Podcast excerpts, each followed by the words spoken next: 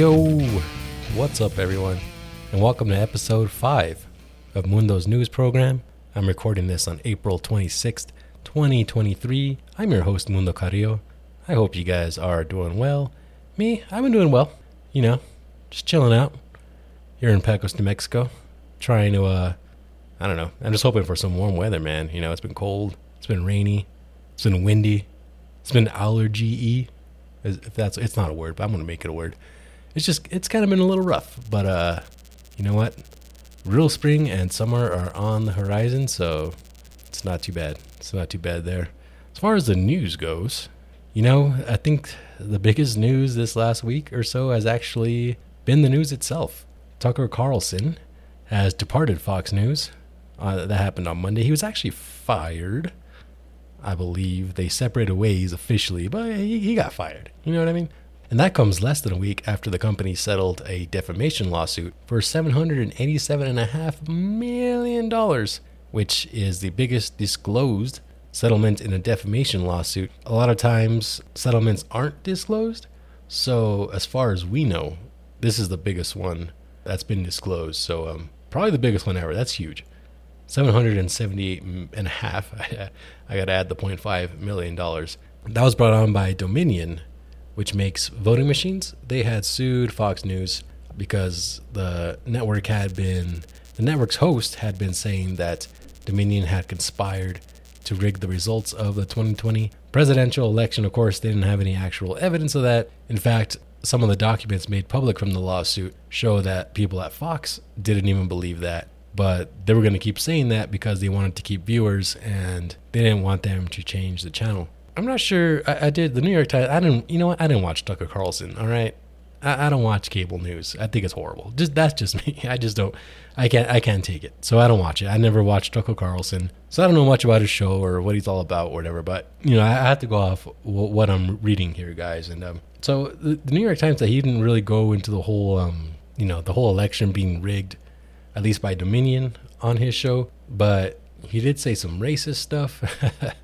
um, like a few years ago, 2018, he did say something about how immigrants crossing the southern border of America were making America poorer and dirtier. And um, yeah, but the, the, funny thing is that all that stuff may have not actually been his downfall. It may have been comments that he made about Fox News leadership and Donald Trump himself that got him in hot water. These private messages became public during the lawsuit. He just, again, just kind of a, I don't know, criticized the executives at Fox News. He said he absolutely hated Donald Trump, which you wouldn't know that by I think watching Fox News, you know. But um, yeah, so actually those two elements may have actually led to him being fired. And you know, the, the, the defamation lawsuit's one thing. That's that's a big payout that Fox News has to make, but also I, I believe that Tucker was their number one guy. He was their number one show. He had that eight o'clock primetime slot, which is apparently a coveted slot. Again, I don't care. like I'm like I'm watching news at eight o'clock. You know what I mean? But yeah, highly rated, and uh, he's gone. He'll probably land on his feet somewhere, I imagine. But yeah, he's uh, he's gone. It's been a weird week at Fox News with the um, you know, with the settlement. They were about to go to trial. They had selected a jury and everything. They were about to get going on that trial, and no, they said they settled right before. They Fox News probably didn't like what was going to come out. I mean, a lot of time a settlement, you know, and I probably explained this a million times to you guys. A, a settlement's like kind of similar to a plea agreement in criminal court, where you just, you know, come to an agreement. They probably just didn't want to take the risk at trial because they would probably have to pay more money in the end if the jury found in D- Dominion's favor, and they probably wouldn't have liked the stuff that would have come out at trial. Again, just the documents that came out um, were pretty damning. I think the most damning thing was executives not even believing in the whole rigged election thing, but still rolling with it anyways. And so they probably would not have liked what was going to come out of the trial. And in fact, Carlson himself was expected to testify at the trial, but, you know, never got the chance. So that happened on Monday. Also, on Monday, Don Lemon was fired from CNN. He had said some sexist stuff a little while back about a woman being past her prime, and that kind of got him in hot water. And I guess um, I don't know. He was probably on the on the hot seat ever since. Again, don't really watch cable news. I'm just telling you guys this because this was some big news this week. This, especially Tucker Carlson. Don Lemon's not as big as Tucker, so he didn't get as much play. But uh, You know, if he was fired on a different day, maybe um, maybe it would have been a bigger deal. But two uh, two big guys at these cable news networks out on the same day, so a lot of shakeups going on in cable news this week. I do remember seeing a clip of um, Jon Stewart absolutely just destroying Tucker Carlson and his co-host on Crossfire on CNN. That happened in 2004, but I didn't watch it until maybe like 2007, 2008 in one of my political science classes in college. And yeah, Jon Stewart, you guys should look it up. Actually, it's really good. Just look up Jon Stewart on Crossfire. He just destroys these guys, saying that they're hurting America and stuff with their I don't know. I forget, but it's good stuff. It's absolutely good. So that's back when Carlson used to wear bow ties. Like he doesn't do that anymore, I guess. And as far as the lawsuit go, goes, guys, I think this really proves that Fox News isn't really interested in actual news. They were just doing whatever they could to keep people watching, even if that was willingly saying stuff that A, couldn't be proven, and B, that they didn't even believe it in the first place. And that's not news to me, man. That's really not. To, you know, trust me, I know, you know, as a former journalist myself, I, I know, you know, all about keeping the audience's attention and making sure people come back and you know consume your products because that that was that's what keeps you alive as, as a journalist. You need the audience, but to outright lie, to do it, it's just it's just not news, man, and it's just not right. It's unethical, if you ask me. And Dominion called him on it, filed a lawsuit, and Fox settled. I mean, a settlement is in no way an admission of guilt, you know, or anything like that. I believe so. We need to remember that, folks. But it doesn't look good. it's just the appearance of it doesn't look good. Again, it appears to me that they were not going to like what was going to come out of trial, and we're not going to like the possibility of having to pay a lot more money. So, yeah, pretty pretty damning stuff. I think that's all I have to say about that. Who who gives a shit? all right, moving on. I should mention that the charges against Alec Baldwin have been dropped in the shooting of Halyna Hutchins about two was that two years ago? That was about eighteen months ago, in October of 2021 on the set of Rust here in New Mexico, actually not too far from where I am. That case was little, you know, it was just completely mishandled by the prosecutors in Santa Fe ever since those files were char- ever since those charges were filed. First they filed involuntary manslaughter charges against him, and then his lawyers were like, "You can't file these gun charges because the, these charges that you're filing against him, they weren't uh, on the books. They weren't um, laws in New Mexico when the shooting happened, so you can't do that. So the the New Mexico lawyer uh, prosecutors were like, okay, um, we'll uh, drop those in, or we'll we'll downgrade them. And then the lawyers for Baldwin had also pointed out that the special prosecutor appointed in the case, Andrea Reeb, was a state representative at the time, or she she still is a state representative, and she can actually she can't actually be a prosecutor. You know, while she's a, a state representative, she can't try cases. So they pointed it out, and then she dropped out of the case, and then they brought two new special prosecutors on, and not long after they were brought on, the charges were straight up dropped.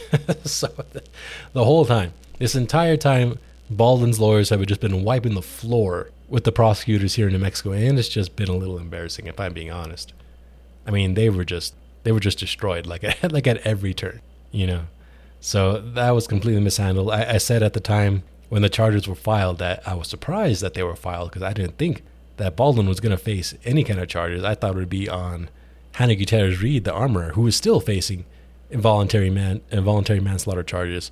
So her charges haven't been dropped, and I think personally that she's kind of the one who's more responsible. I mean, she it was her job to make sure that no live bullets were in those guns. So, you know, I think it kind of falls more on her. But yeah, anyhow, charges against Alec Baldwin no longer exists, Although they were dropped without prejudice, meaning they can be refiled, but um, I just don't think so.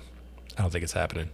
Speaking of Rust, the movie actually has started filming again in Montana. The New York Times had a good piece about it. They actually went on set and wrote a story.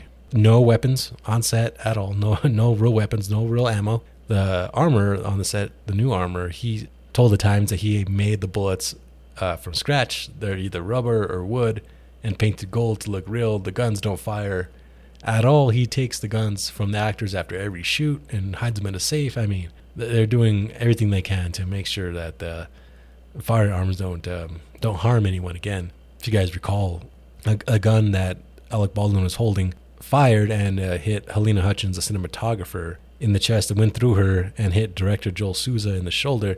Miss Hutchins died, and um, Souza was treated at the hospital and released.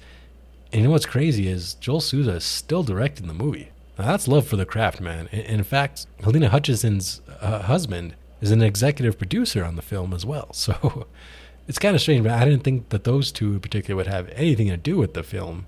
I'm surprised the film was even happening in the first place.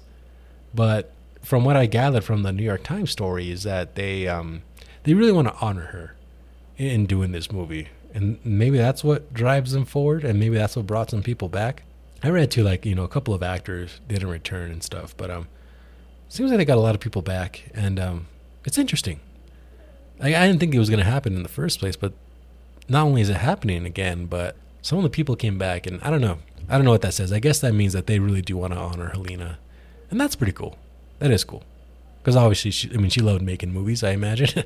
I don't think that's something you kind of do on an accident, you know. But um, yeah. So Rust is Rust is happening. We'll, we'll see what kind of movie it is. I don't know. It'll be tainted forever, but we'll see. We shall see.